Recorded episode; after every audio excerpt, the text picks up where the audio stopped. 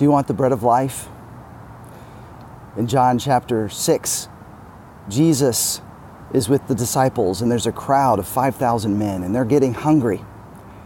With all the women and children, there's way more than that. So one of the disciples is saying, How can we feed them? It would cost too much money. So Jesus takes five barley loaves of bread and two fish and feeds them all. There's 12 baskets leftovers.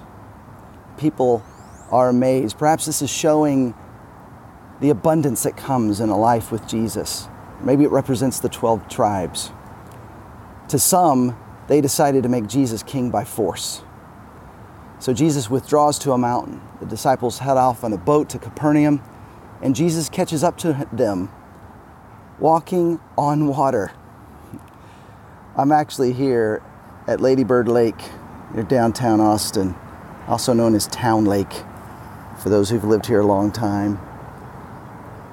He says he walked on water for three to four miles to catch up. They didn't even want to let him in the boat. They didn't recognize them. They were scared. So he says, It's me. Don't be afraid. Well, the people show up. They find him. And Jesus realizes there are many there with their own agenda. Some want to make him king by force, but some are just there to watch miracles happen. Some are just there for free food. And so he tells them, I am the bread of life. If you come to me, you'll never be hungry again. Obviously, talking about a spiritual food. And then he does something really interesting. He says, To have eternal life, you must eat of my flesh and drink of my blood.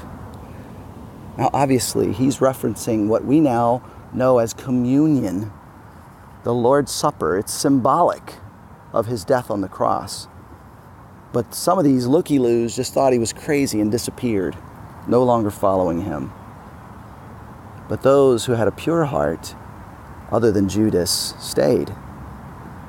And Jesus says, Why are you still here? And Peter says, Where else would we go? You have the words